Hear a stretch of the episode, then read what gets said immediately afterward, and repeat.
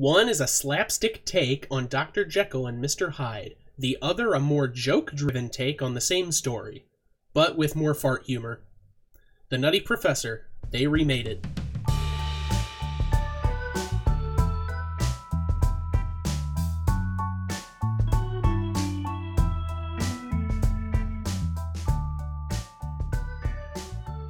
Hi, and welcome back to another episode of They Remade It. I'm your host, Stuart. And I'm your host, Jacob, and welcome back to the Show of Shows. This is where we do the shows. Yes, we all of the shows are through our apparatus Yes, in my luxurious upscale New York apartment. in my villainous style blimp over the Serengeti. What are you gonna do over the Serengeti? There's nothing there. I don't know. It's, I'm, that's where I am right now. It's a blimp. It moves. Are you poaching? No, maybe. Shut up. On your way You to. Richtersveld, South Africa to collect diamonds from the Grootslang hole? and then I'm gonna go hunt the snipe in Paradise Falls. Fantastic. Woo! References. So you, Uh, you know what, what? What have you been watching this week? These weeks? These two weeks. This bye week? This fortnight? This past double week that we had? Who fucking knows? Um, um, but but yeah, for movies, uh, haven't been watching a whole lot. There's one. I, I've, I've watched three that I can think of. I'm sure there may have been one before, but I've been in and out of the house a lot. It's a very confusing time these days. Um, let's Sounds see. confusing. Yeah. yeah. For confusing, how's this? I saw, um, you know, the Charlie and the Chocolate Factory with, with you know, uh, Johnny Depp and everything. Right, That not Willy was- Wonka. Right, right, right. Um, did a drinking game to it along with my girlfriend. That was a lot of fun. Uh, the movie wasn't great, but you know. Yeah. I really don't want to do that on the show because I don't know that I I don't know that I like either of those films. I like, I love the first one, but I really, I don't really know if I want to do that one either. Plus, that one's that's a low hanging fruit if there ever were one.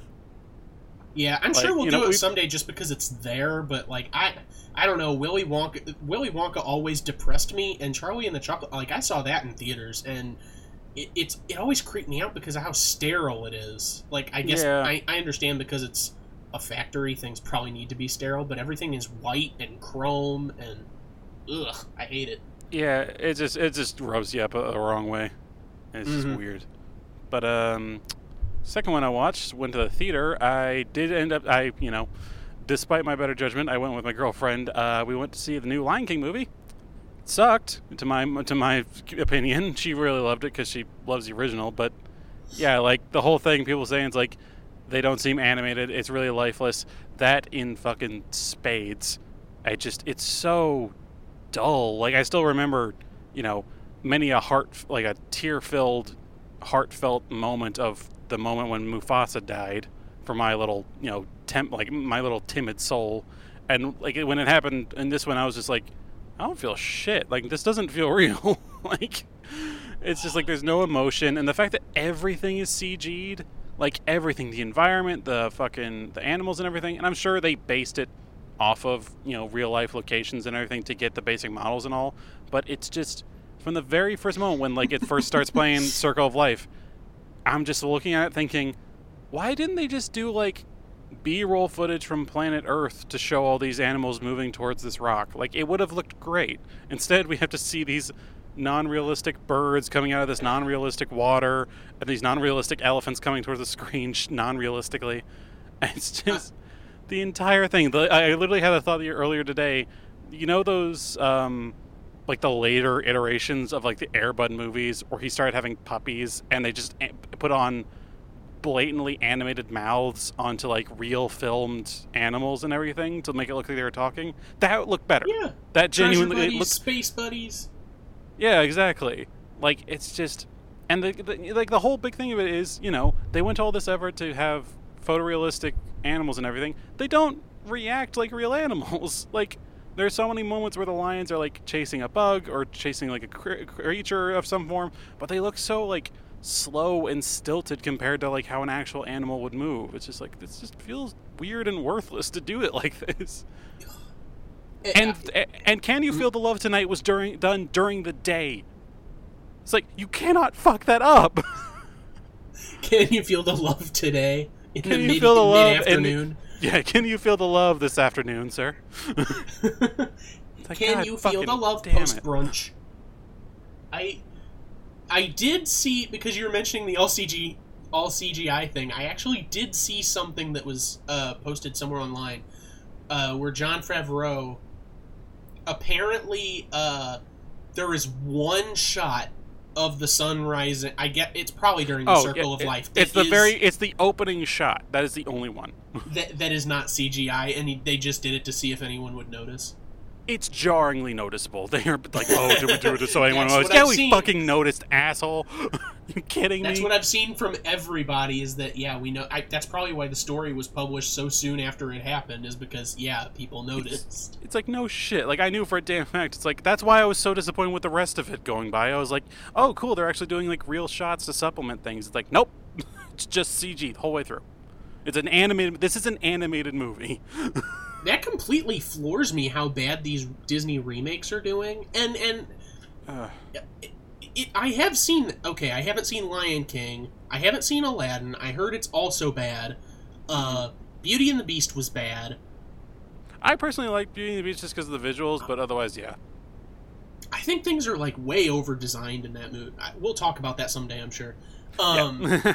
But Jungle Book, I loved the Jungle Book remake. oh yeah, Jungle Book was awesome. They could have done anything. Like, and it's also directed by Jon Favreau. Actually, exactly. they could have just done that. It's like, but nope. Like fucking. Ugh. I don't know. It just it it's definitely on the shit list for me. That one. Um, but then the only other one I watched, um, I watched I watched the, the sequel to Da Vinci Code, uh, Angels and Demons. Uh, oh no. it was fine. Like, you know, it was not as predictable as the other one, but like, you know, it was just like there was a lot of moments where it's like this is circumstantial evidence than anything. Like, there's a big thing near the end. Like, there's a whole thing where these ki- people are being branded with like these symbols involving like biblical imagery or some bullshit.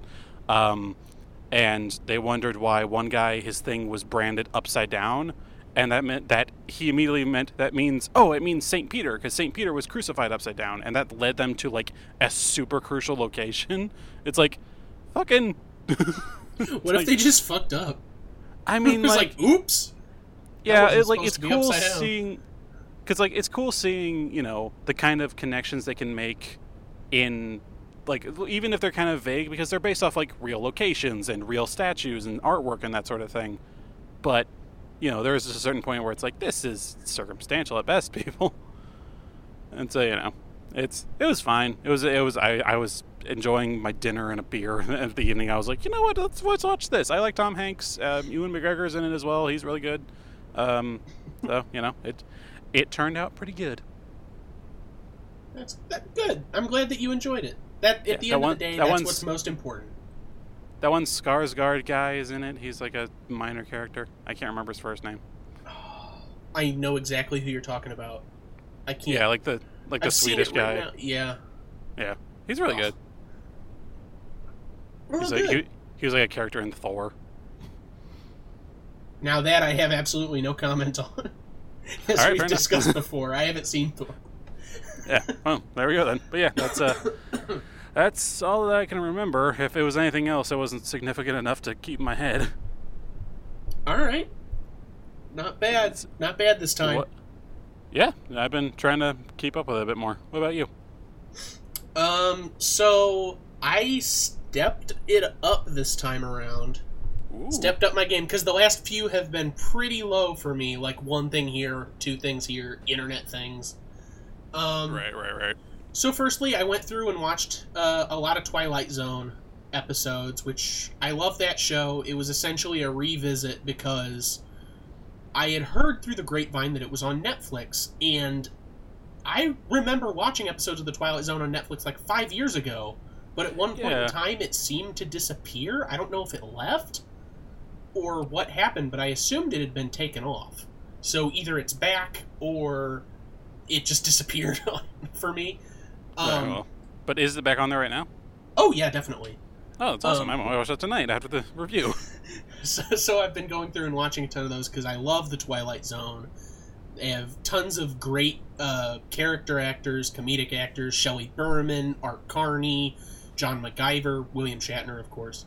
Um, and uh, some of the episodes that I watched actually had people that we've ended uh, we've covered on this show before, like uh, John Fiedler and Sterling Holloway and J. Pat Oh. O'Malley, uh, all of whom were in Disney films that we covered.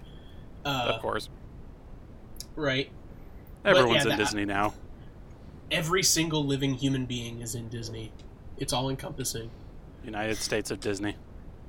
I'd be fine with that. Um, but I wouldn't. that, I'll, I'll say it. I, I wouldn't be okay with that, but continue. get bent. Go enjoy peanuts or whatever the hell it is you like. I'm sorry, I don't hate the peanuts. I mean, Um, like, whatever. But yeah, so I so I, I I went through. It was like a two day period. I was watching episodes here and there, and I'll probably do some more here soon. I definitely haven't been through them all, especially like season four and five. I have barely touched. Um, outside of that, I watched Spider Man Homecoming. I think I mentioned on the last show that we did, like on the show, that I had it in front of me and I was going to watch it after the show, and I did. How was that? I enjoyed it, and I like it more than either of the other ones. Really? Wow. I yeah, I do. I mean, Sam, Sam Raimi's like we discussed. It's fun. It's it's a fun film to watch, hmm but that doesn't mean I think that it's like good necessarily. Yeah, I think yeah, Homecoming no, is good. like- Yeah, like it's a like it kind of has the nice mix of both of the original ones, where it's like it has the funness of the character and also like the competency of like an actual studio. oh, definitely. Uh, the the one thing problem I have with it, I have seen Avengers and I have seen the first Iron Man, and so I know Robert Downey Jr. as Tony Stark is kind of aloof, and he's like the sarcastic, like, yeah, this, this, that, I'm businessman, blah blah blah. Great impression, I know. Um, yeah. but he seems particularly upset in this movie. Not even when like Peter Parker is doing something stupid and he has to scold him. He looks like he just does not want to be in the film. Uh, yeah, that you get that impression in the last few films. Yes, I guess that. I mean, it's it's the thing with him and with. Uh, forgive me, people. I don't watch Marvel really. Uh, what's his name? That was Captain America. Where they were just Oh, like, yeah, we're uh, done. Chris with this Evans. char- Yeah, Chris, Chris E- Evans. yeah, Chris Evans. They're Evans. like, yeah, we're done with the characters. So Yeah, I mean, you know, that's like that's still like I'm still yeah. He definitely had kind of not necessarily phoned it in because like I, I think he's a great actor in general, but like by the end, his character had gone through like eight arcs, and so at this point, it was just becoming this has gone from like aloof asshole to aloof psychopath in a lot of ways. So this just needs to stop. yes, every time he's like, I'm going to talk to Mr. Stark. I'm like, please don't. I don't want to see him again. And they're they're totally turning him, trying to turn him into another fucking Mr. Stark with all these newer movies. Like I apparently, at least at least from what I've seen of the newest movie, it's just like they're totally just trying to be like, oh, he's totally like Iron Man. He's smart because of Iron Man. It's like no, he's smart because he's Peter fucking Parker. Marvel, Jesus. He's smart because he was always smart. Yeah, it's like stop fucking. I want to be done with Iron Man. Stop reminding me of him, please. That's I love why the he used first to get Iron Man. bullied. Yeah, I loved the first Iron Man. It was cool. It's over. uh, but that's Uh. that's a whole nother debate for another day. I'll, I'll leave that one at the at the fucking door. Yeah, and um, uh, uh, why am I blanking on his name? Michael Keaton as the Vulture is great, and that leads me into the next one I- I watched, which was the Founder, and Oh yeah, I've I've only seen like the first little bit of that. How is it? I really liked that too. Oh. Uh, not really a lot of bad stuff I watched this time around. Um, I mean, like we were allowed to watch good shit. I mean, I course, of course. I mean, you know, I inadvertently didn't, but you know, you tried. Yeah. Well, you went to go see Lion King in theaters. I don't know if that's really true.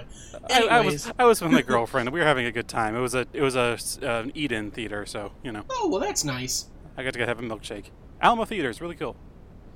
Um, but uh, uh, I don't know what it is here recently within these past couple years with uh, I don't know between the founder and Spider-Man: Homecoming and Dumbo, which I saw in theaters here recently, but Michael Keaton has been getting a lot of antagonistic roles here recently, and I think he's nailing nailing Oh. them like every time. He, him and Danny DeVito are the best things about Dumbo.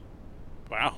Yeah, Like- like he is a freaking great actor. I really do think it was after, you know, Birdman, which was kind of the perfect encapsulation of a good of that kind of shift.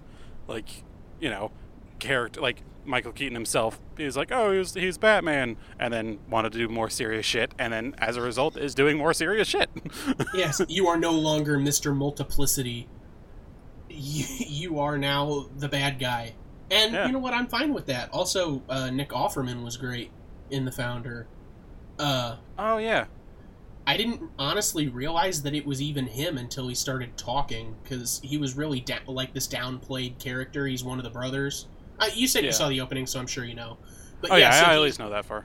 he's sort of soft spoken because he has his head in the restaurant business until they go out to eat and he starts telling their story.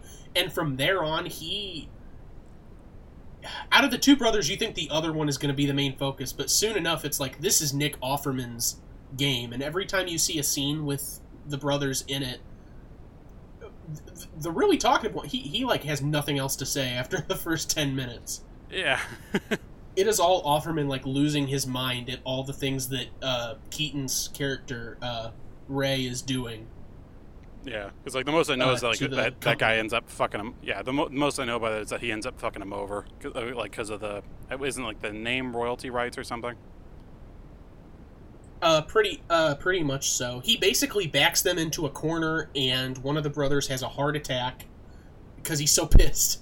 Um, Jesus. So he essentially he buys them, he buys them out, and they do get a couple million dollars for it. But essentially, like based on the empire that McDonald's was, they essentially did get screwed. Um, Yeah, which you know, that kind of there's America Yep, that's the American dream. of, of someone. The Is to American create a monopoly. yeah, the American dream is built on the American nightmare. I have American nightmares all the time. Um, Five O's there. speaking of American nightmares, uh, continuing on the Best Picture thing that I've done like twice this year, uh, I rewatched No Country for Old Men. Ooh, Uh, Tommy Lee Jones is like the star of that film. yeah. Honestly, I know he's one of like four ongoing intersecting stories, but it really is about him. And that's not some big revelation. The title like gives it away. This is even though he's not center stage for the whole thing. This is like Tom. This is Tommy Lee Jones's story. right. Um, uh, this old sheriff that just he has to deal with all this. He's so jaded and he just wants to get out of it. Um, yeah, it's like nothing makes sense anymore. Jesus. And and I, I think those are some of the best parts of the movie. And Javier Bardem is great. And whenever you see a scene from the movie online, it's always with him in it. Either him icing his wound, or him walking through the hotel with the gun, or him cornering Woody Harrelson. It's it's always stuff with with uh, the Anton character, and he's great. I, I saw that psychopath study where it's like we uh, psychiatrists anal- or criminologists or something studied a bunch of movies, and his is the closest to being an actual psychopath. Uh, Wow. so I That's- get that's really cool. yeah, he he does a great job, but I think that Tommy Lee Jones, like people tend to forget that he's even in the movie. Yeah, that's, Which is that's true. upsetting. Because all of his, because all of his scenes are, you know, all the scenes with like the actual introspective and outward out outrospective, you know, pros like actual themes of the movie, and then it's just like, oh yeah, there's but then everyone was like, yeah, yeah, yeah, ooh, action. Exactly. Which I yeah, guess- Tommy which I think- Tommy is which I'm pretty never in the action. He's always Right. like there after the action has happened. Which I'm pretty sure I think is the point when Right. you get right down to it. It's like the entire crux of the story. Which I need to go back and read the book. I'm sure the book's amazing, and it probably focuses on more of that character. Oh, definitely. I I should read it. Period. Yeah. And uh, the last thing I watched, which I think will be a perfect segue into what we're talking about today. Um, oh boy. You know, I didn't watch Ocean's Eleven. I didn't watch Ocean's Twelve or Thirteen. Uh, I didn't watch any of the follow-up Spider-Man films, not two or three. I did, however, watch Nutty Professor Two: The Klumps. Um, just because it was like on. Uh, okay. I mean, fair enough. I'm guessing you Um, saw that one after you had watched this one. Yeah, yeah. Uh, I don't like the title. I think it's misleading and it's a lie. Uh, the his fam Eddie Murphy's family. We'll get into this later. They appear in the film slightly more than they appear in the first film. They are not heavily involved with the core plot. There's a like a B story involving the dad and the mom having relation problems, but that is it. It has like Huh. nothing to do with them. The title is a lie. It's it's just a lie. It's like that Snow Dogs trailer. Like wrong, misleading.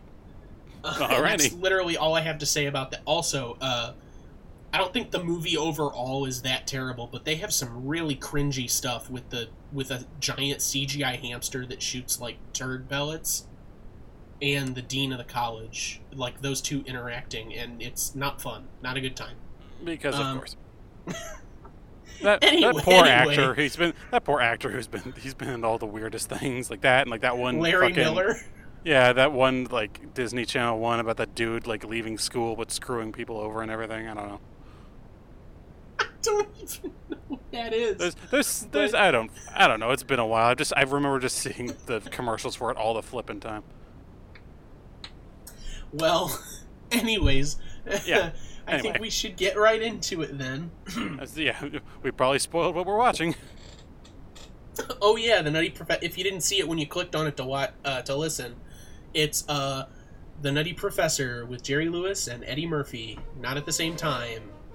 Roll synopsis.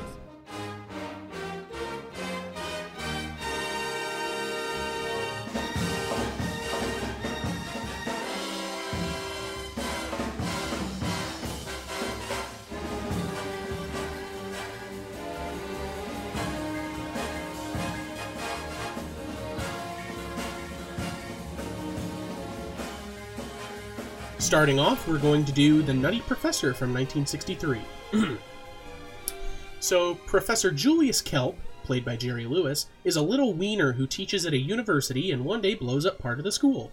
The dean, Mortimer Warfield, played by Del Moore, is angry at him and tells him not to do it again. Next day in class, a jock bullies him in front of his class, so Kelp decides to get buff. He goes to the gym, but after a wacky montage, it's revealed he doesn't have what it takes to get buff. So he invents a formula to give himself muscle. This turns him into a suave, cool cat that he identifies to be Buddy Love. He uses this newfound charisma to pursue student Stella Purdy, played by Stella Stevens, at a local kid hangout, the Purple Pit. Stella hates him but finds something alluring about him that is hidden deep down. Buddy plays jazzy tunes on the piano, much to the wonderment of everyone there, and later is talking to Stella about how much he actually cares for her. Unfortunately for him, the formula begins to wear off, and so he flees. As it turns out, this happens constantly, much to his dismay, and we get to see Buddy peeking through while Kelp is teaching, and Kelp peeking through while Buddy is out at the night spots. At a planning committee for the student prom, all of the students tend to agree that Buddy Love should be the musical act. The dean, not knowing who he is, agrees to meet with Love, which happens in a short comedy scene later in which the dean agrees for him to perform. However, Kelp has to chaperone as well. Whatever will he do? Never mind, he just decides to go chaperone and then takes a small amount of the formula to turn into Buddy for the performance. However, he turns back into Kelp and gives a speech to everyone at the prom about how sorry he is before he leaves backstage. Stella meets him there and says that she loves him the way he is. End of movie, wrong. Just wrong. He's teaching in class, and in comes Kelp's father, transformed by the serum, whose recipe was sent to their house for safekeeping, and Kelp's mother. Kelp's father tries to sell the formula to everyone. The dean comes in and says it's a gas, and Kelp and Stella then run away together. The end. And now on to 1996's The Nutty Professor. Professor Sherman Klump, played by Eddie Murphy, teaches genetics at Wellman College when one day a ton of hamsters from his lab escape and swarm the campus. Dean Richmond, Larry Miller, warns Klump that it should never happen again, and it is revealed here that the hamsters are experiments, with the experiment being genetic alteration to eliminate obesity. Later, after his lecture, he meets graduate Carla Purdy, played by Jada Pinkett Smith, and is instantly smitten, even going so far as to ask her out after a particularly awful dinner he has with his family, all of which are played by Eddie Murphy, except for the child, played by Jamal Mixon. And she agrees, with them planning to go out to a club where students often go after school. At the club, an obnoxious insult comic named Reggie Warrington, played by Dave Chappelle, insults Sherman to such an extent that he's finally fed up with being obese. He tests his serum on himself and immediately loses a vast majority of his weight. Excited, he goes out on the town and eats a lot, gets new clothes, and goes to the gym, I guess because he can. Adopting the new identity Buddy Love, he proceeds to invite Carl out to the same club under the pretense that it was Sherman's idea and that he is in town helping the professor out and that he knows all the professor's research. It's at this club that Buddy Love decimates Reggie at his own insult game. After he begins to change back, he rushes out of the restaurant, leaving behind his, or rather Sherman's, credit card. Sherman's assistant, Jason, played by John Ales, also happens to be at the club, spots this, and chases the man down, claiming he is not Professor Sherman Klump. He gets into Buddy's Viper, which he pers- purchased on Sherman's faculty account, and witnesses him changing back into Sherman Klump. They get into a car crash, and Klump must be pried out of his new car by first responders. The following morning, Dean Richmond informs Sherman that he will be meeting at the Ritz with business, businessman Harlan Hartley, played by James Coburn, to explain his serum, and that he is to show up or else. Sherman does go to the Ritz, but is Buddy on a date with Carla. Upset that Sherman hasn't shown, Carla asks Buddy, who, as said before, claims to know all of Sherman's research, to give the presentation for him. He does, and Hartley is so impressed that it causes Richmond to invite Buddy to the alumni ball in Sherman's place. In doing so, Richmond also proceeds to fire Sherman the next day, informing him that Buddy has his job now. Deciding he's fed up, Sherman dumps all of his serum out and instead goes to drink a can of his diet shake, only to realize that Buddy has replaced those with the serum as well. He turns back into Buddy, knocks out Jason, who is trying to help him, and flees to the alumni ball. It is here that Buddy will drink a large amount of serum to get rid of Sherman for good. Jason arrives somehow to stop him, which gives Sherman time to start fighting Buddy back. He turns back into Sherman, apologizes to all of the audience, and Carla and Sherman share a dance. The end. At least until the sequel. At least until the sequel with giant mutant hamsters. Hooray! Or a singular giant mutant hamster. Excuse me. I mean, like that's more than average, so I guess you could say multiple. it's like, it's like you know, you could say multiple. Who else is who's gonna go watch it? me, clearly. um. All right. So let's again because I haven't had enough talking yet. Uh, let's do full circle Yes, real yeah. quick.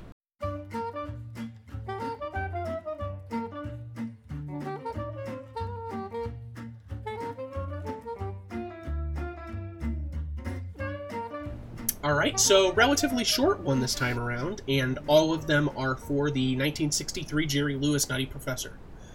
No connections to the 96, 1996 one as of yet. Surprising.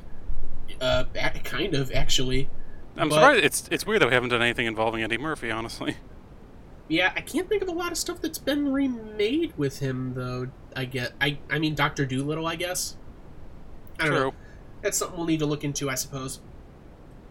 Um, first off, though, we have Hanna Barbera voice acting legend Howard Morris, who played uh, Mr. Elmer Kelp, Julius Kelp's father, in the 1963 Nutty Professor, and who was also the voice of Gopher in The Many Adventures of Winnie the Pooh, 1977. Oh yeah, I thought I recognized that guy. Yep. We have Buddy Lester, who played the bartender who was knocked on his ass in 1963's Nutty Professor, and he played Vince Massler in 1960's Ocean's Eleven. That's it. That's where I recognized him. I saw him and I was like, I know this guy. He Yes, wasn't we- in any. He wasn't in any of the more Scorsese films, was he? It's films as if we've watched more than one, but still, he seems like a Scorsese type. No, we've definitely seen him before. That that was it. Damn. And finally, in two uncredited appearances, we have Murray Alper, who was a gym attendant in 1963's Nutty Professor, and who also played uh, the deputy, uncredited, of course, in 1960's Ocean's Eleven. So, The dude's really doing well for himself. in the 60s? So, I mean, yeah. that's it. Those are our three. Alrighty. It's a nice little, nice little quick snippet. Yep. So, where are you taking us, conductor? Oh, oh, where to start? Well, this is the first, like, as I'm sure, I don't know if we've mentioned it or not before on the show, but our group seems to have at least a love hate relationship with Jerry Lewis. Not for any like real reason. I think it's just because we watched a whole lot of Animaniacs one year or multiple years. I don't know. It seemed like it went on for a while, and he's often you know lambasted in it, and so it's just a lot of impressions have been done and that sort of thing. And this honestly is the first time I've ever seen him in like a movie, and I'm like, I'm not a huge fan. I'm gonna be real. Like it's I don't know if it's just like that style of comedic character in the 60s in general or what but like just the way he was it just it, it, that just style of nerd type character just really starts to grind on you after a while where it's like we're just gonna see this going on for a while aren't we like I, I, I gotta yeah, say like, it, i'm not a huge fan of it i'm not a huge fan of it either um I'm wondering if it's because it's like a. I mean, Jerry wrote it along with someone else. I don't have their name written down. Shame, but he he wrote and directed the movie, so I know he does have some say in it. But I've seen stuff with him when he was when Dean Martin was his straight man, and I think that they can be pretty funny together. So I know Jerry Lewis can be funny, but in this, I I was not uh, I wasn't buying into it. I wasn't I wasn't laughing. I should say. Yeah, not a not a good solo act on that one. Like yeah. it's just yeah, that really yeah, that was really the kind of the crux of it. Like you know, this is a pretty overarching opinion of it, but I didn't I really didn't laugh a whole lot at the first one, if any if any at all. Now that I think about it, it's like you know, and that might just be the fact that you know. I'm sure it was a trendsetter for a lot of comedy tropes. It was probably you know, stellar at the time, but it's just there's just a certain point where it's like, you know, pantsing and shoved into locker type jokes and everything where it's like I've seen cartoons do this better, you know? it's just it just it gets kind of kind of old. Like compare that to, you know, Eddie Murphy's show. It's like Eddie Murphy's a delight. I mean, I'm sure he's probably a dick in real life, but you know, all his movies I I have, you know, fond enjoyment of. It's just he has a lot more life to him, even like playing it like playing it up with the whole fat suit thing, which I thought was an interesting choice for like the differences in the character. Like on the one hand, make him just like straight social outcast. The other case, just make him fat, which like I guess also makes him a social outcast in a way, but still, like it just seems kind of like a dumbing down of the concept, which I guess is fine for it. It's a '90s family yeah. movie. I am not about I'm not about to be like, oh, they they they took away the significant, meaningful events of blah blah, blah bull, like CinemaSins bullshit. Um, right here, I, you can see Eddie Murphy does a jumping jack. I don't think he would do that in real life. Minus one point. uh, uh, but I, I, you know, it was definitely more animated. I, I enjoyed that. I, I definitely actually had a few laughs. If my most laughs were in the the bloopers at the end, though, which is always interesting. Yeah, those were yeah. The, I, am glad they included those. I like it when movies have those. That is Especially a trend when, that I wish would come Pixar back. Pixar animated them. Disney animated bloopers too, like like just straight yeah. Disney. So because they're just like fuck it. Yeah. Um, that I wish that were a trend that would come back. Oh, I would I would love it. But if if if anyone if anything made me laugh in the 63 and I will admit I did laugh like it's some scarlet letter that I have to wear, but um Del Moore who was the the professor, the dean if you will. I did laugh at him. Like he had good delivery. I think I really liked him. Oh yeah, uh, I liked him a lot. A good little straight act that we desperately needed throughout it. Yeah, I see because when say when they were meeting in his office, when he was meeting with uh, Jerry Lewis's Buddy Love character in the office to decide if he should play at the prom, they did this whole Shakespearean thing where he's like, stand up, do the Shakespeare thing, and he starts to do to be or not, and he pulls him down. he's like, no, you got to have a crown, and he punches a hole in his hat, whatever. I don't necessarily find the slapsticky sh- uh, shtick behind that funny, but Del Moore occasionally, like Jerry Lewis, will be like shouting at him, like, "No, you got to do this," you, and under his breath, Del Moore would be like, "But I'm not finished. I, I like still have more to like, do." It felt like you know very genuine ad libbed moments, like which you don't get a whole lot in older movies. It feels like it feels like a lot of line delivery can be kind of stilted in you know some older films. But that he he did it pretty what felt like real because you know he was meant to be a stilted character. Exactly. And talking about improv, compare that to the 96 one where like apparently even though it's just like yo mama jokes, apparently the Eddie Murphy Dave Chappelle back and forth was like almost entirely improv. Yeah, I can see And- that. It definitely it definitely seemed like it was. Yeah, again, that's just straight jokes. It's not even really dialogue, but you got to hand it to to people whenever whenever actors are able to do that and the directors or producer producers will like give it the okay like yeah that's good enough to be in the actual movie like I'm, i can't claim to be able to do that at all Yeah, the most I mean most iconic lines in history were are often ad libbed. Like you're gonna need a bigger lot of them, boat. yeah. Pretty much everything said by the drill sergeant in Full Metal Jacket. Um, and a, a few other ones I'm missing. Oh yeah, like the the scene in Indiana Jones where he just shoots the swordsman. yeah a lot of stuff is ad-libbed Yeah, a, a just- lot of great things are ad-libbed i should say But on that, like on that note of um, like with the joke scene and everything, and that just made me ri- uh, remind me of it. What the heck was the rating for the Eddie Murphy one? Because they said there, there's some language. like I was going. oh you mean the it. rating rating i was like well i think it got like a 5.4 on oh, you know, I mean like the yeah, like the not, not ESRB. That's video games. Like the whatever the film version of that is. Like The it- MPAA. Uh, Yeah. I don't know. I It's wait. like- I have it right here. I'm so stupid.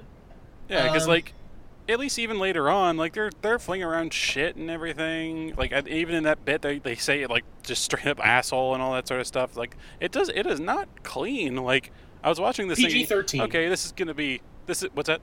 PG-13. Okay, yeah, that, that makes sense at least. I'm, I'm surprised. I thought it would have been like a PG thing. Um, but yeah, it's just like it, the way it presented itself, I assumed it was like, okay, this is going to be like a super sterilized family flick kind of thing. But it was like, no, it's like dudes, you know, shacking up with women and everything, like saying all these, like saying all this, like you know, really raunchy stuff and everything. Which you know, God bless him, it's Eddie Murphy doing it. Um, and so, was- I was really surprised. Which I was, I, I honestly, I honestly loved that. Like it just, it felt like a very active movie. I felt like shit was happening. Yeah. You know, often it was shit that was just weird and just doing that '90s, you know, animation kind of cringy transformation thing. Of whenever he goes back and forth between, you know, Buddy Love and himself, it was just like it, like all the weird like body horror humor stuff. Where I was like, ugh, yeah. That's uh, a little creepy, but okay. And I mean, yeah, and he can actually do character like I don't know. Him in the Sherman Klump persona is endearing. Nice. He's just got a lovely personality. Eddie Mur- Eddie Murphy as the mother, I think, is a great character. oh yeah, we've made I the joke. love that we made the Her- yeah, we made the Hercules Hercules joke oh, before. Oh, we've we've done that. We we've probably done that about as many times as Jerry Lewis impressions, to be honest. Yeah, honest, honestly, and I, I for a long time I didn't actually like. I'm sure you've brought it up, but I couldn't actually remember what it was from. And then they did this, and I was like, oh, oh that- Oh, you didn't? You oh, I didn't know that. Yeah, well, I mean, I like it. It had just been said so many times. I just I thought it was funny, and like there was a certain point where I was just like, I don't know what's happening, but you know what, this is funny. And then it popped up those. I was like, oh my god, context. I have figured- context. I figured it was just some inside joke that you and the guys had, you know, before I'd really It met wa- everybody, which I'm sure, which it was, but I just I did I felt bad. I never had the guts to actually ask about it.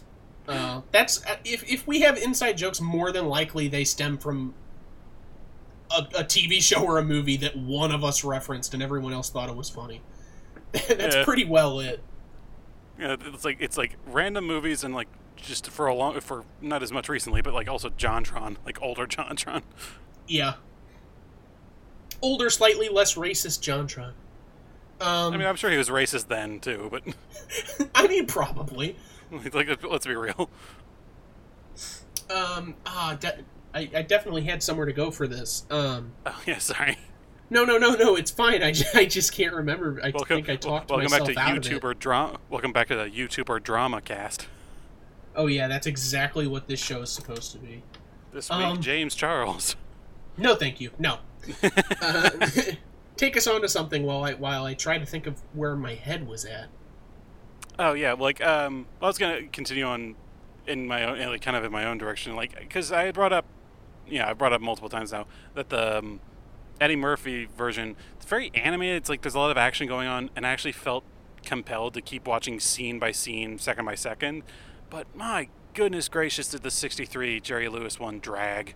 Like, I know that was a style that was like a more common trope of comedy that it just kind of dragged out moments like that. But there were just moments where, you know, I rent this through Amazon and it just has like a skip 10 seconds ahead feature. I would hit, I would skip 10 seconds ahead and like nothing would have changed. I'd have to hit two more times, so I have to be like, okay, now I've missed some bit of crucial context and I have to go back a little. But there are just moments of up to 30 seconds where it's just like going around in a circle or just like not much of anything happening or like a very overly long or like flashback or explanation of something or just buddy love being an absolute asshole. Like it's just this some point i was just like my god something happened. And and we talk i think i mentioned it before the show or maybe during one of our cuts but they have really long montages in the 63 one there's one that's like it's got to be like six minute a six minute montage where it'll be him in class like and so the genetic structure cool cat will be oops did i just did buddy love just peek through? And then he'll be playing at the piano singing and he'll be like eh, the swankiest dame in Blythe. And and, and they, that goes on for and on and on for like six minutes. Yeah that one i and it's like i get it. Entirely i get it. Yeah i remember that one. I did just i kept hitting the forward button. I was like continue continue my god continue. I'm pretty sure i went through this whole movie in like half the time. Not literally obviously but like you know it felt like it if you speed ran the film good on you. Yeah it's just like you know i didn't miss anything crucial. My opinion my opinion was you know based on the crucial bits. Yep i mean which like it's well also informed. based on the it's basically it's also informed you know, by the non-crucial bits obviously but you know i wanted to be like okay i want to get my general idea of this done then i'll just be like okay now let's think about all the other stuff yeah exactly it's like okay this this is over let's uh let's move on yeah and like i even and i got through the the you know the bulk of it and went through it and everything and even still like this wasn't like i've watched you know comedic movies. I, I should say one other thing I've actually been watching, which I actually have like whenever I have downtime at like a lunch break or something, I'll put on on YouTube. They have a whole bunch of the um, like Buddy. Um, sorry, not uh, Buddy. Um, damn it, uh, Buster Keaton shorts. Like a lot of like the oh, 15 yeah. minute ones that they would have on there. And I'd be watching them. It's like I I genuinely be laughing. They're hilarious. It's like it's slapstick, you know, done perfectly those days, and it's just like. And I've seen you know more recent movies that were funnier and that sort of thing, or like either at least had comedic moments, and they just the the 63 Nutty Professor I didn't think it was that great for putting it all together. Like it didn't seem terribly well made in a lot of places. Like you know there's like a joke of early on he'll walk into the dean's office and kind of inexplicably there'll be like some ink stain or soot stain right by the door, but then the footsteps immediately trail off. It's like, was he tracking that with him the entire way there? But then it immediately stops. Like, what? I don't get the joke here. or like, there's um kind of an unexplained thing where his like pocket watch like plays the Marine Corps hymn song. Yeah, that was weirdly I... like weirdly loud. Which like, first of all, why that song? like, I don't think he's served and like two why is that is that like a thing like do pocket watches were they commonly did they commonly include musical notes and everything back then like or like an in inbuilt music box but it was like not that I'm no i don't think of. Like they'd have to have room for the clock it's like i don't where I really the gears go i don't get this joke like it's just like it's just like a random thing they added in for like a bit of a like a shock humor thing. Like it's like, oh, I've startled myself. Oh no! But it's like it doesn't even pop up that many times. It like popped up the one scene in the dean's office, and then like in another scene where he was like looking in some student's library or something. I can't remember. Um, but otherwise, it's just like, yep, it's there and it's gone. Anyway, it's just like, I, I don't know. It's just like so much of it was just like like testing the waters with humor, but it's like they've done humor before. Like and it's Jerry Lewis. He's had he's had comedic career beforehand, eh, but I don't know. It's just like so often I was just like, this joke just straight up falls flat. Yeah, and it, it, I I remember too, like, because he opens it to like clear it out or so. Oh, d- to check the time maybe because it's like how long have you been here? And it plays the music, and then like five minutes later, after the scene where he's getting berated, the dean's like, "So, uh, does that music play every time you open it? Like, why?" So that he can open it again and blare music. I, I thought it was like an gonna be an Occam's razor, like it saves him or something. Like I I didn't get the point of it. I, that's a that's a Chekhov's gun, not an Occam's Oh, that's what I meant. yeah, that's what I meant. Sim- similar Uh, weapon. A sword of Damocles, if you will. but um, I mean, but it, there's no there's no point to it. Yeah, it's yeah, and like, and, you know, this this movie isn't without jokes, like good jokes and everything. Like, I love the bartender scene where he has him mix up this like hellish cocktail of like five different liquors or something, and like makes the bartender try a sip of it, being like, "Oh, that's pretty good," and then as he's pouring it out. He stops midway, uh, but like it gets all the liquid out anyway, and then he ends up drinking the whole thing, and he just pushes him over because he had passed out standing up from how strong Yeah. it was. It's like that one, that one, that one got one, that one got me. That one I was just like, okay, I haven't seen that one done too often. Like it's a it's a joke I know, but you know, it's not one that's a done that often or b done that well. So Yeah, I know that got me. particularly from Drip Along Daffy. I have no idea what that is. It's a Daffy Duck cartoon from I think the '60s, where uh, I mean, it's it's like a Wild West thing with Daffy and Porky like trying to get Nasty Canasta, who's this outlaw, and Nasty Canasta makes him a drink, and he doesn't want to drink it, so he gives it to Porky, and Porky looks fine, so he drinks it, and then it like knocks both of them out almost instantly. So I've I've seen like similar variations on that on that before. Mhm. Actually, I wonder if that was like li- earlier or later.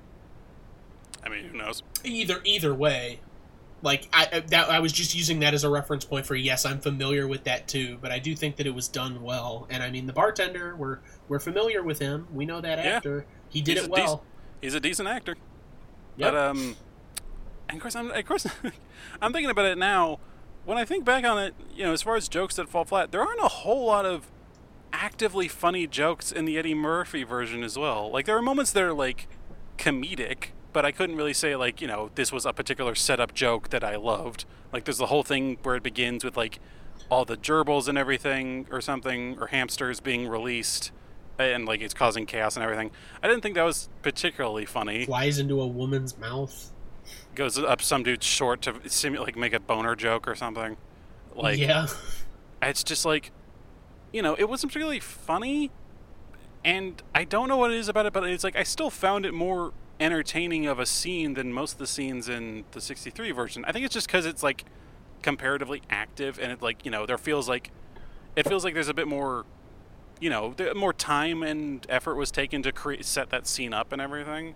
Which is just like, okay, yeah, no, this is a fun little set piece, and just moving right along. It's a little cringy, Right. but eh. I'd take cringy and over things dull. were happening.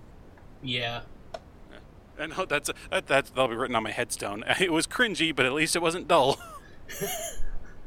as long as things are and i mean unfortunately the 90s and i can't blame the movie necessarily i have to blame the time frame and and possibly ren and stimpy uh, because because that whole era was that was the level of humor that you were getting out of a ton of that stuff were not just cringy stuff but particularly it's like scatological it's like farts are funny turds are funny like uh Yeah, farting is funny which that one like- still hasn't died off completely. It, yeah, I mean, I have to point out like the Eddie, the Nutty Professor, the Eddie Murphy Nutty Professor, the poster. It's it's Sherman Klump smiling, and like his body takes up half of the, not just his torso, not even his body takes up half of the poster, and it says the Nutty Professor, and the word Nutty is right over his crotch. I'm like, that was purely intent. Uh, like I know what they were doing. Right, but even that one's that's at That's a least joke in comparatively creative. itself. Well, well, yeah, there's still creativity behind it. It's just like you said, it can be cringy at times because it's like, ooh, people found this funny, and people still find that type of stuff funny, and I can't really relate. Right. It's like you know that's that's always the worst of it. Whenever you know you and I can't really relate to the general public with that sort of thing. But I'm, I'm willing to bet that the general public doesn't necessarily like those jokes. I think kids would, but even then, that doesn't last terribly long. Right. Like, I, I'm pretty sure like people don't give you know kids and to a lesser extent adolescents you know enough credit when it comes to humor. Like kids are freaking hilarious. Though I, I mean, true, but um, I I think when it comes to these movies specifically, I mean. Jerry Lewis is known primarily at this point for his muscular dystrophy uh, telethon stuff that he did. But the film I think he's most known for is The Nutty Professor. And Eddie Murphy, I think the film he's most known for, right after Beverly Hills Cop, is The Nutty Professor.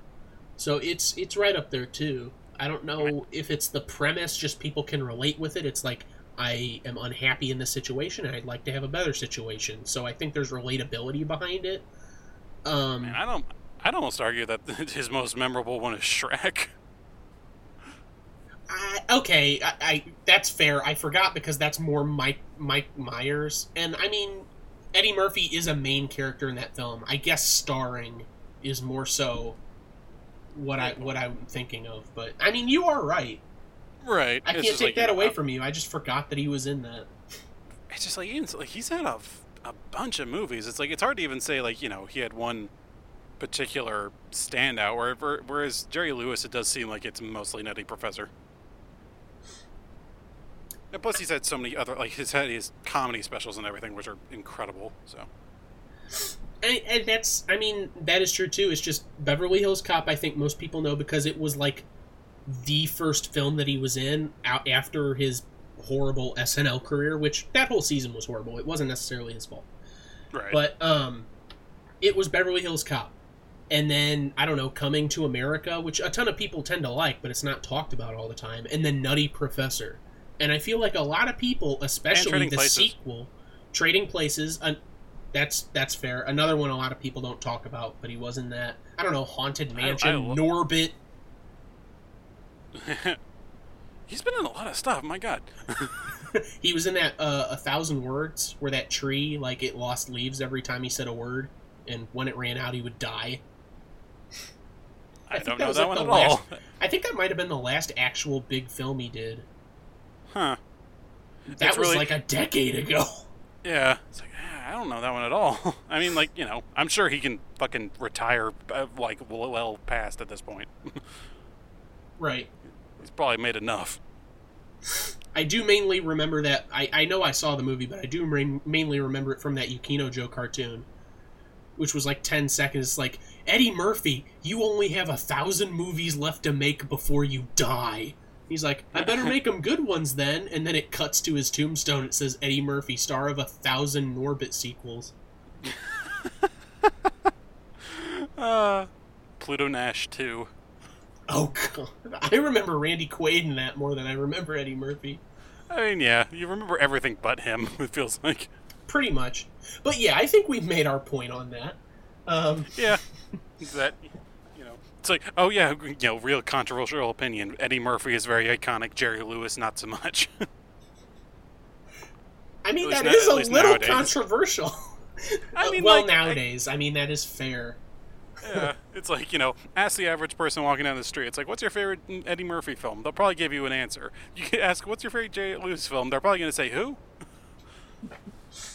It's like unless they're you know of an older age. I'm guessing so like anywhere. he did movies. Uh, I thought he just did telethons. Like, I don't know. Yeah, it's Uh, I just I don't, I don't I don't know. I just like I just did not enjoy him that much. Like, like there, uh, although I will say there was like one, I did like his. He had fun reactions every now and again. Um, there's one scene where he's like creepily like looking at uh, Stella as she's leaving the classroom and like imagining her in like all this like evening wear and like swimsuits and everything and like these like kind of provocative ways. It's like like on the first hand, like first off, fucking creepy. Very Um, creepy. Whole creepy vibe. They did a good Yeah, that- good thing in making her a graduate in the remake. Yeah, exactly. Um, and then, but right after, it has like as he's kind of lost in thought with that one, and has a guy come up right up next to him, being like "Professor," and he just kind of has like a yeah, face on him, just like breaking him out of his spell. I thought I that that one that one really got me. I was I actually went back and watched it again. I was like, okay, that was a really funny face. Just like just the, the the shock and just resignation of his face. Is like you know what you were doing you piece of shit.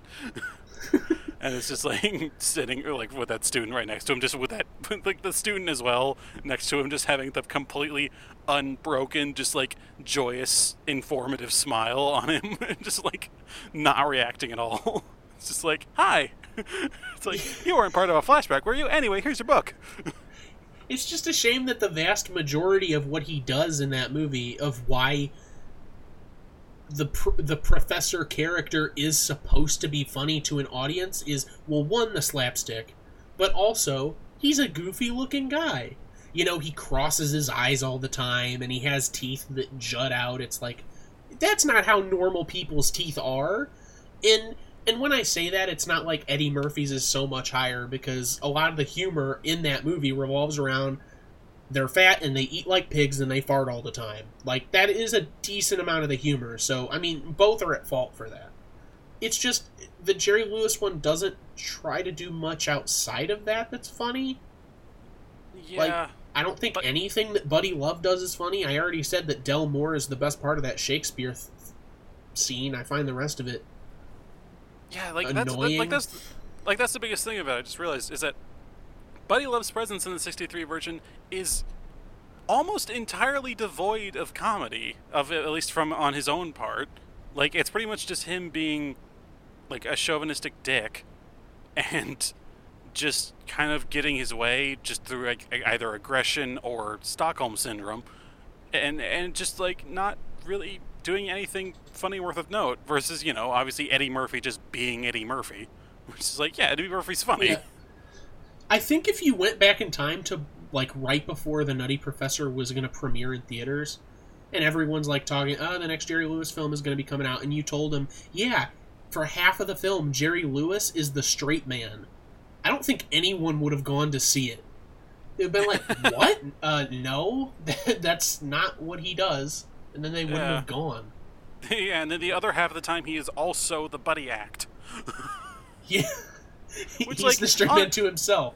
Yeah, which on its own, that's like I'm sure like on its own when that concept was first written, it's like this is going to be a ge- this is a genius idea, and like on paper it is. It's like what if someone had to play their own buddy act and everything, and so that could have been fun. But just otherwise, it's just kind of as it turns out, he's just kind of flat. Like I, it's, it's it's bad to say that the more compelling character was just the you know Professor Kelp, because it's like it's just kind of an just kind of annoying. Versus the other guy just being a dick. Yeah, at least he has kind of a personality, even if I want to scream at him like that. Oh, talk about cringe with the 96 one. The 63 one, him dancing at the prom. Ooh, boy. Yeah. No, thank you. Pretty much him just like cringe doing Central. him doing basically anything, like talking to students or anything, was ba- was at least a little cringy. At the very least, Klump was you know at least seemed competent. Like he was an active professor and he had a research division and everything. so it's like Yeah. okay, yeah, he's actually doing this shit. It's not just like you know, there's actually explanations to his work, and he's he's he's more his you know his flops are more circumstantial and a lack of confidence than anything. right. And I mean, like, uh, I don't think anyone hated Klump for being fat outside Other of the than like dean. the dean, yeah. the even the insult con- like that's his job like i i'll give you okay i'm not gonna bag on you too much klump because you didn't know there was gonna be an insult comic here but like that's what he does for a living so Yeah. everyone's like cheering when eddie murphy like comes back as the buddy love character and reams him it's like i that guy was just he got paid to do that that was his job like why are all these people cheering everyone here is an asshole except for dave chappelle Yeah, it's like yeah, exactly. Which like I guess if you if you can sum up a comedy club, Yeah. which like, I say that as if, I say that as if I have I say that as if I have any authority on like what comedy club crowds are like. I don't fucking know. I don't know why I said that. It's like fucking whatever. I'm sure comedy club people are beautiful.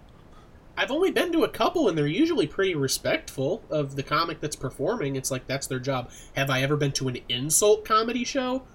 No, I haven't. I don't even know who I would go to. The only one that I like knew would be Andrew Dice Clay, who doesn't do stand up anymore, and Don Rickles, who is dead. So maybe those crowds are different, but And I think, and I'm pretty sure that you know that style of comedy is kind of come and gone nowadays. It's more the, not necessarily self-deprecating, but you know, self, like flagellating kind of thing, like the John Mulaney styles, where it's like do it in a unique way and also just make it genuinely funny. yeah. No, I hear that. That makes sense. I think just blatantly insulting people nowadays is just like, eh, maybe maybe not the right thing to do in this climate. It's like mostly because people are crazy now and they could just shoot you. yeah, and then you'll be dead. Yeah, But, which is uh, like, yeah. Although that does Uh. warrant, I, I, I do think that uh, because I read somewhere that Andrew Dice Clay apparently was the first choice for uh, the role of Sherman Klump, and I Huh. wonder. First of all, I wonder if a fat suit would have been involved, and uh, I mean, yeah. two, that kind of puts the insult comedy scene in a new light because Andrew Dice Clay was an insult comic, and I wonder if that was the reason that that scene was in there is because Andrew Dice Clay was going to be in the movie. It's like, oh well, he can do his stand up in this scene. I mean, maybe. I mean, th- I mean, I also like you know Eddie Murphy's done insult comedy before. Oh uh, yeah, I I just wouldn't say that he's known for it. Uh, Oh, I yeah. think his most famous stand up is probably Delirious, and that's mostly like jokey life stories. Yeah. Oh man, that one's so funny. That's pretty good, yeah. So so much of this has just been us being like Eddie Murphy's pretty great, and then Jerry Lewis kind of kind of boring. pretty much. Yeah. I, I, I, and to be honest, what else can I even say about the 63 one? Uh, the ending. Yeah, that's it. What the hell was up with that ending? They had a perfect Yeah, like- place to stop and they ruined it. Yeah, they could have just done it with like the, the classic style, but it was like, no, let's bring the dad in. He's kind of had this whole flip. He's taking the formula thing, and I was selling it to people. It's like, this is just kind of, kind of weirdly adding on to things. I think like it might have been meant to be like the catalyst for the two of them to run away together or something. Like, cause it's like, let's just get out of here. This stuff's gonna get weird. I guess like, so. I just don't know why they felt they needed a reason. Yeah, it's just like you know, I think like they're just trying to make it.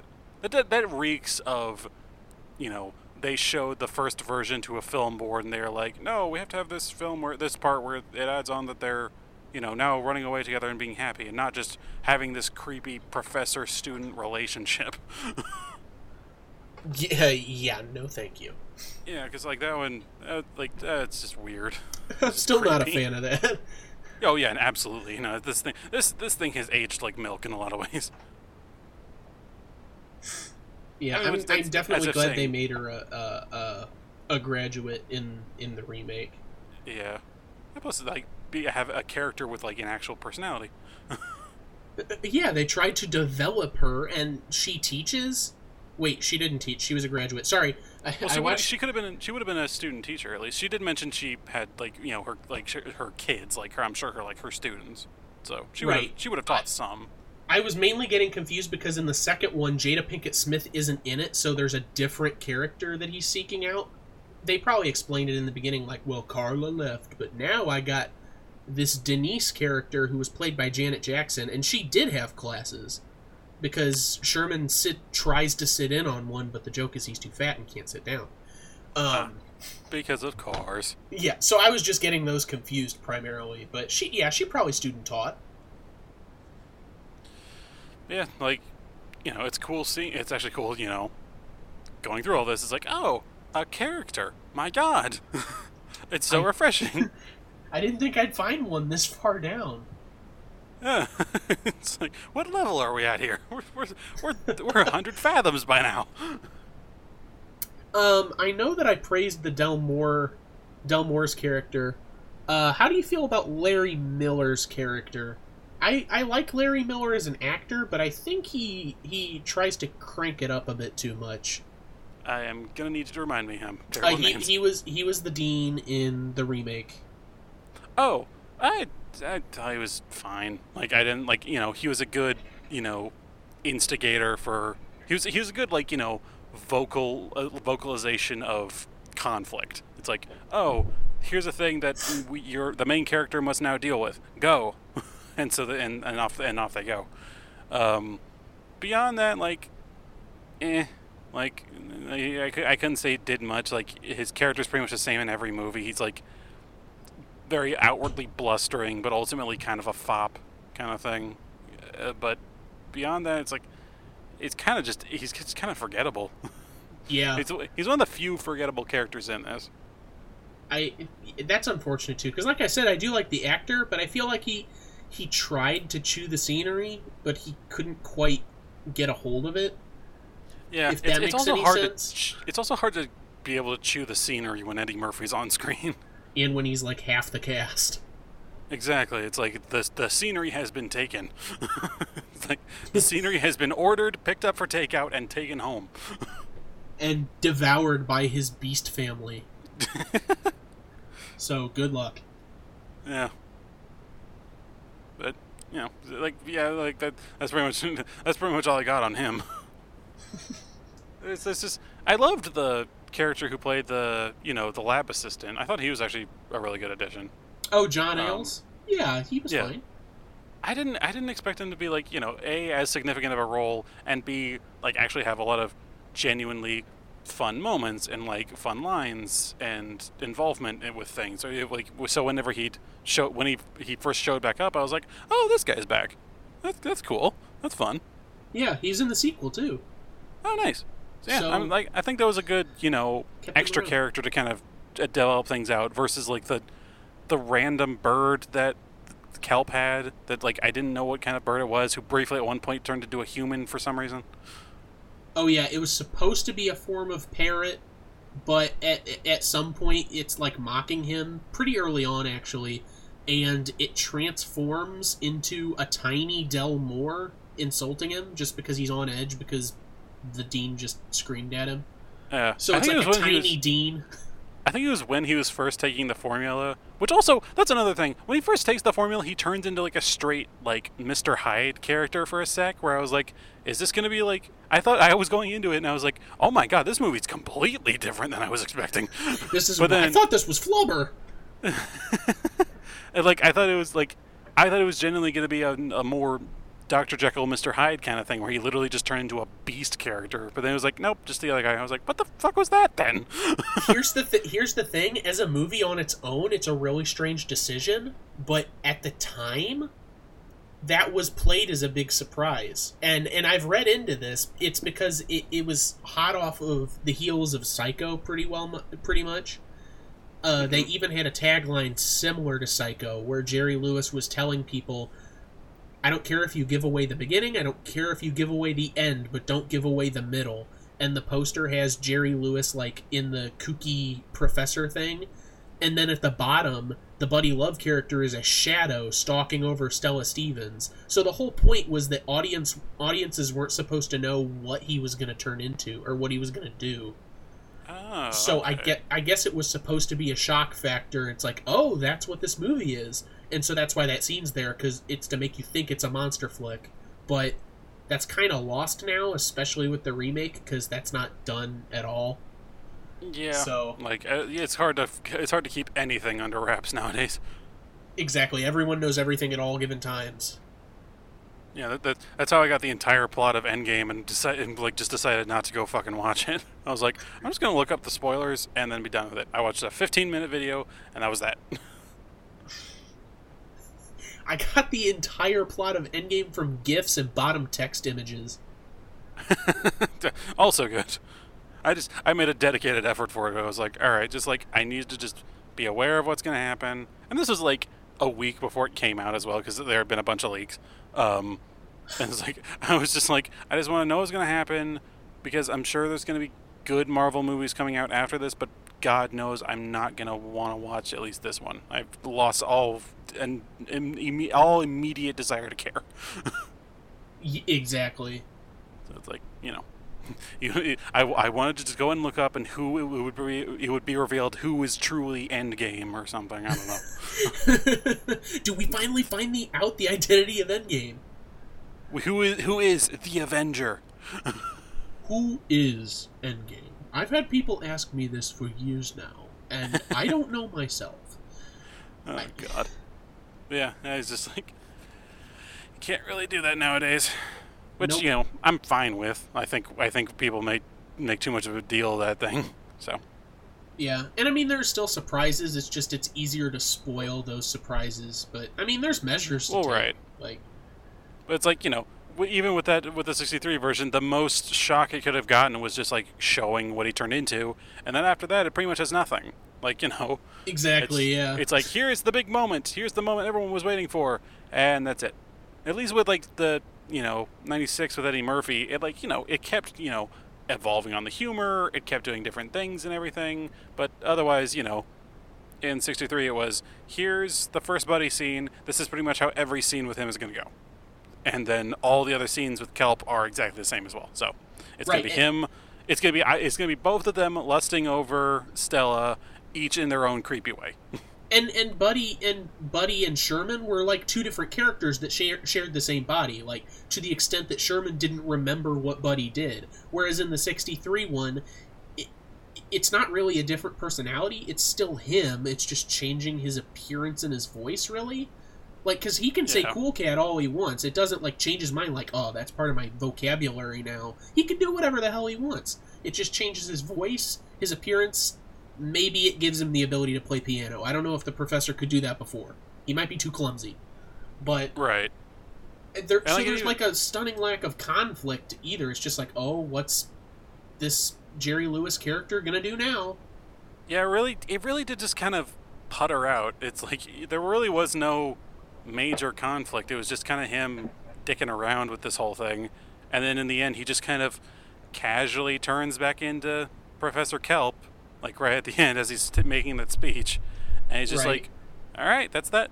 We're we're done now. Let's Go home." which is really which is really convoluted because I didn't explain it in the synopsis because it's so complex, un- needlessly complex. But he sends a copy of the formula to his parents because he trusts them and he wants them to have it.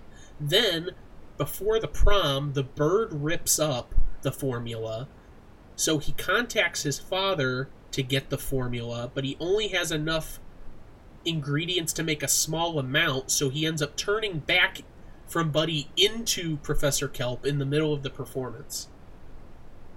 That's needlessly. You could have just had him turn back in for what you didn't have to explain all that. There was no reason for it. Yeah, it definitely seemed like it's one of those older movies do that a lot where they have to set up a lot of extra scenes just for like one particular, you know, to avoid a one little plot hole later on or something. Whereas like movies nowadays don't give a fuck. Um, they're already so convoluted that they can just kind of do it and no one gives it, no one Yeah, really it's like- notices. I don't want people That's- screaming on me in the internet in 50 years. Yeah, it's like yeah, no no one would care. People would go to see it, and that is the only place they'd see it in the theater. If any of them owned VHSs, it'd be a while after that. Yeah. It's like that really God, that must I cannot imagine how much it's it's weird it boggles the mind to imagine how much the idea of filmmaking would have changed when the idea of this might not be the only time people see this. It's not the kind of thing where, you know, if it's now out of theaters, you're probably never going to see it again. Like, That's why the that's why the Disney Vault was so precious and why they still have the concept of the Disney Vault is because a lot of studios like Universal Warner Brothers they didn't go out of their way to keep those film reels. If they had them around, it was just coincidence that they did. But Disney kept all their stuff and they would like 20th anniversary of Bambi, it's going to be in theaters again, and no one had it on video. There's they're either like I've never seen Bambi or I saw this when I was a kid, and then they go and watch it. But yeah. it, it was such a different world.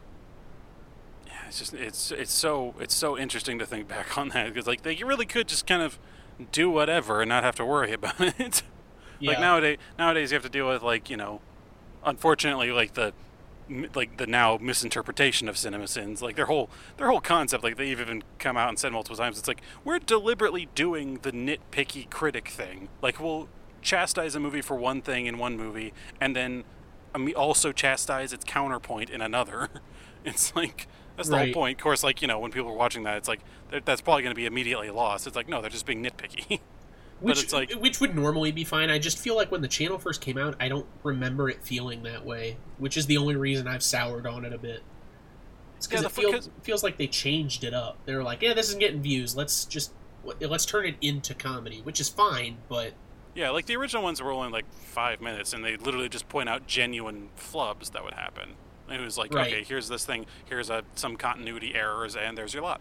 But so the now it's comedy of being nitpicky was lost on me because I thought I didn't think it was a joke because it, the first ones were serious. So I thought they were generally being nitpicky, and I was like, "What? That's not a whatever." And then I stopped. right. So you know, I guess that's that's kind of the problem with I guess media nowadays. Well, like or you know, I guess I should say counter media, which I guess this would be Well, that and YouTube media in general. Um, just being like, we're able to pick this thing apart piece by fucking piece now. And Yeah. so it's kind of just a bit of an issue. I say that as we do are doing the exact same thing, um, like without with little irony and no shame. Um, but you know, we're doing it with at least a theme. It's not just being nippy. It's how have things changed. It's like what is the reality of the idea of a remake, and why have people always been doing it, and why is it being somehow more popular nowadays? Who? Who knows? I mean, it's like, you know, I'm sure creativity has run a little bit dry, but shit. yeah. Like, you know, uh, like we've been seeing all this other stuff come out. Then, you know, the new It movie, uh, Top Gun got its official teaser trailer. Fucking, um, there's a new Scorsese movie coming out, which is um, original at least, but you know, it's got all the exact same goddamn actors. It's got Joe Pesci, it's got Robert De Niro, it's got Al Pacino. It's like, yeah, well, this is fucking. it's like Jesus Christ. Good for Joe Pesci. I can't remember the last thing I saw him in. Yeah, like it, yeah, in the teaser, he's like weirdly subdued. Like I almost didn't realize it, but I was like, oh yeah, that's Joe Pesci. Holy shit. Grandpappy Pesci. yeah, it's like Um, I think it's called the Irishman. I think it's Oh, I I, it's did see the trailer for that. You're right. I think it's meant to be like the story of the guy who shot Robert Kennedy or something. Yeah, that was on. Uh, I, I saw that on IMDb earlier today. Actually, Yeah, it was featured. The trailer was. Um, yeah. I mean, it looks cool, but like at the same time, it's just you know, it basically feels like a remake. It's just Scorsese doing Scorsese. Yeah, it's a shame that like Rocko's Modern Life is a TV show because that uh that uh TV movie's coming out soon too. Like everything old is new again. Yeah, So, and Zim Invader Zim's getting a thing. yeah, but I don't care as much about that. Rocko's my favorite Nick show, so Yeah, I I'm mean, more enough. excited about that. I'm sort of excited for Zim. I watched that a little, but like, I mostly just like that voice actor. Oh, Hor- Richard Horvitz is great. yeah, but um, Anyways, yeah. anyway, Um, sorry. That's that was meant to just be a yeah. It was meant to just be a point on more and more remakes recently, but you know, it just kind of illustrates our point here. It's getting so Which- convoluted. which is fine. I don't know that I really have much else to discuss regarding these. If I'm being completely honest. I mean, Uh, we've shown our. I feel, at least I personally have shown my hand pretty hard. You know, I'm sure you might have a slightly different opinion, but I, I personally prefer the Eddie Murphy one because, like, I did genuinely enjoy it. I might, I might watch it again. Like, you know, it's just kind of fun. Um, if it pops up somewhere and I'm like, you know what, this was baseline entertaining, and Eddie Murphy's always fun. But it's just, God, the the the 63 one was a dull and b oftentimes just straight up asshole-ish. It's like I didn't like either guy. Like I know you're not meant to like Buddy Love, at least not more than surface like on like a surface level.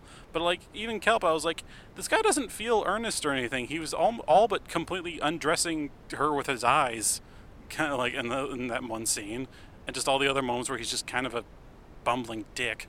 It's just like it's just Right. kind, of, kind of weird. And he's really really annoying. Like i wouldn't want to be Oh, a, yeah. i wouldn't want to hang around him. Like it's it's the ferris bueller syndrome okay where the dean calls him into his office because he blew up part of the school. So you should be on the dean's side but like jerry lewis is getting back at this crusty old dean. He's getting water everywhere and he's making him look like a fool and he's cracking jokes. Like no. And this least Fer- character is also an asshole in just in a least- slightly different way Yeah, at least Ferris Bueller was also like a little charismatic and funny.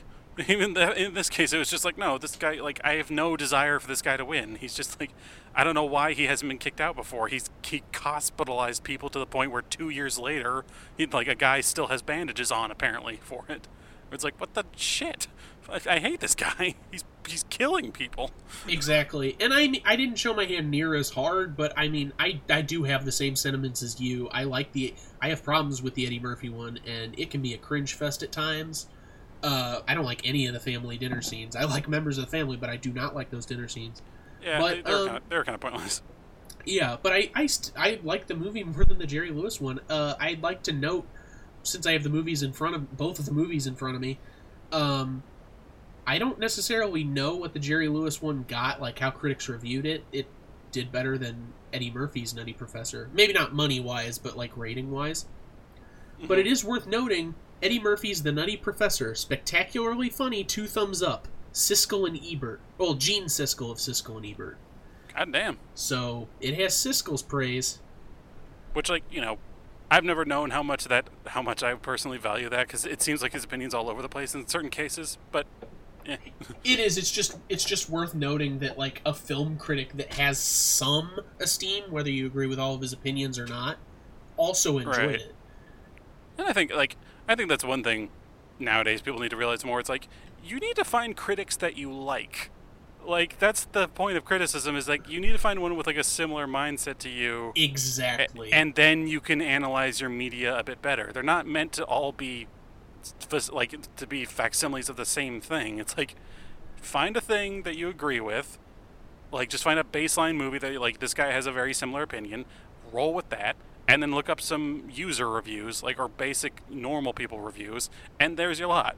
It's like the, it's the kind of thing that you know made me not want to go see um, the new Godzilla that came out, King of Monsters, because like I would seen like oh general reviews put it kind of low, but then long after, well maybe not long after, but pretty much right when it was leaving theaters, I had started noticing all the user reviews being like, no, this movie's awesome. What what the heck? and I was like, well, damn it. Because like all the reviews apparently were like, oh, you know, there's like there's too much time with the monster fights and everything. And I was like, what the actual fuck do you I think you're saw in here for? It's like, I are you seriously thinking you want it to be like the first Godzilla, where there was less monster and more stupid random plot that no one gave a shit about? No, fuck you. Honestly, fuck you. the thing with a critic is is that you should find a film critic, TV critic, whatever, that has slightly similar taste to you. They won't all be the same because everyone's different. That's just how life is and how humans are. Find someone that has similar taste to you. If they tell you that they think something is bad, go see it anyways. I mean, unless you're inclined to not see it just because it doesn't look interesting, don't even if they have opinions that are similar to yours, don't ever let a negative opinion influence what you watch, what you choose to watch. Do let good, like positive opinions influence that. If if you have a critic you like and they say, "Hey, you should check this out," then be like, "I'm going to go out of my way to check this out." But don't deliberately not see something because someone says that it's bad. Because you never know. You could like it. Yeah, it's like, you know, at the end of the day, consume different kinds of media. Like, honestly, like, go out, see a bunch of movies. It's awesome. Just be more informed about the landscape. It's just like, Yeah. nothing bad ever came from watching more movies. I don't like westerns. I like the Coen Brothers version of True Grit. I don't like m- romantic movies at all. I Hmm. like Ghost. Like I don't know, shutting shutting things out just based on what other people say, I it doesn't seem very intelligent. If Yeah, if you've I would- avoided Nutty Professor 1996 because you know that there's fart humor in it or because you don't like Eddie Murphy, I don't know, give it at least watch at least watch some clips Yeah, there's you might pl- like, it. YouTube is beautiful, people. go go find some clips. If it's an older movie, just be like, screw it. There's no risk of spoilers anymore. Everything in the world has been spoiled, and if you're genuinely sensitive about that stuff, grow the fuck up. Oh, I love that movie clips YouTube page. They post stuff that just isn't theirs all the time. Obviously, that's how like, you make the it. money. for a long for a long time I watched a uh, channel that was just about the all the deaths in movies where I was just like, okay, I'm just gonna watch this because those tend to be highlight scenes. I was just like, but then they ended up getting like their entire library removed from copyright claims. So I was like, oh, okay. Oh boy. It was like Alright. a thousand videos. So uh, I think that's where we stand with these two movies. Not Yeah. huge fans of '63. Relatively, uh, ple- I would say pleasantly surprised on my part for the '96 one because if I ever saw it, I I was little. I have I have not cognitively watched this movie up to this point. yeah, same. Um, so Yeah, I was pleasantly I was- surprised by it. Yeah, I thought it was like I was in it for you know a very generic '90s movie, but it was like no, it, it pulled some curveballs, and I think that's mostly just on Eddie Murphy's part. But it was like you know this this felt like an original thing. Like they put a good amount of effort in what the, into what they were doing. The prosthetics and everything for Jim Carrey. Jim Carrey, what the fuck? Eddie Murphy's Carrey character. Eddie Murphy's character. Um, you know, was very good, and him doing all the family members was odd but funny. It was like, you know, it's like they, they felt like they gave a shit. Exactly. 19 yeah. The 63 version, I'm not saying they didn't. It didn't seem like they didn't give a shit, but it was like it also just like, you know, just I think it was, it was just a movie not in a prime time of movie making in a lot of cases. Yeah, that's that's to be said about a lot of Yeah. things in that era. Anywho, the six- again, the opinion. 60s were hit and miss. Yeah, the 60s were hit and miss in a lot of ways. Don't let our negative opinion on 63 inform you from seeing it, but do let our positive opinion on 96 influence you to go check out at least some clips from it. That's where my stance is. Shorthand, basically just go watch everything. Fuck what we say. Um, so I guess I'll take this. Um, Go right ahead. do my little thing that I do sometime. Read Oh, the I do it every time. So, be, yeah, anytime we have it, it's like, oh, that's a problem. Yeah. Add it remade on Twitter. I'm going to try to do more stuff with that. I know I keep saying that in the past, but I do have an idea some, for something. I just have to stop being lazy and go forward and do it. Um, Hooray, but, proactivity. but yeah, go there and check us out on Twitter. Uh, they remade it at gmail.com is the email. Send us suggestions there if you have any uh, praise, though preferably if you have praise, we would like uh, reviews and leave those stars for us on iTunes. You can find us on most any platform, not just iTunes. We're on Podbay, Podomatic, iHeartRadio, Google Play, iTunes, which was aforementioned, um, Stitcher, uh, things like that. You can find us on all those platforms. And We get uh, around. Oh yes, we do. And uh, at, they remade it uh, on that one site, Instagram, uh, which I also have another idea for. I've slowed down posting. Th- I, for a while, I was posting like one thing every two days, but I've slowed down here recently because I'm coming up with something else that I want to do with it. Uh, to tie it, to tie it into the show. It already was tied into the show, but I'm gonna I'm gonna uh, I I have something that I'm planning on doing for it. Uh, so uh, that's that's pretty much all I have for that. Yeah, I'd say that's a that's a whole damn episode right there. We waffled a little bit as usual. Oh yeah, we're, we'll tend to ta- we tend to tangent, but that's fine. That's that's all right. It's good to get some personal opinions in there. It'd be kind of a you know dull experience otherwise. Exactly. Yeah, we Just- can't just talk about the nutty professor. It's like my God, we'd lose our minds. I'd become nutty. In fact, suddenly we suddenly gain weight. Oh no! Well, I I mean, guess not, uh, not that that's not that that's inherently bad or anything. I'm just saying. Okay, I was I was gonna say something, but I wasn't sure how to formulate it. Okay. Um. I mean, fair enough. On that note, so, want to take us out? yeah, it's like just as always. I am your host Stuart. And I'm your host, Jacob. Have a good evening. Thanks for listening. Bye.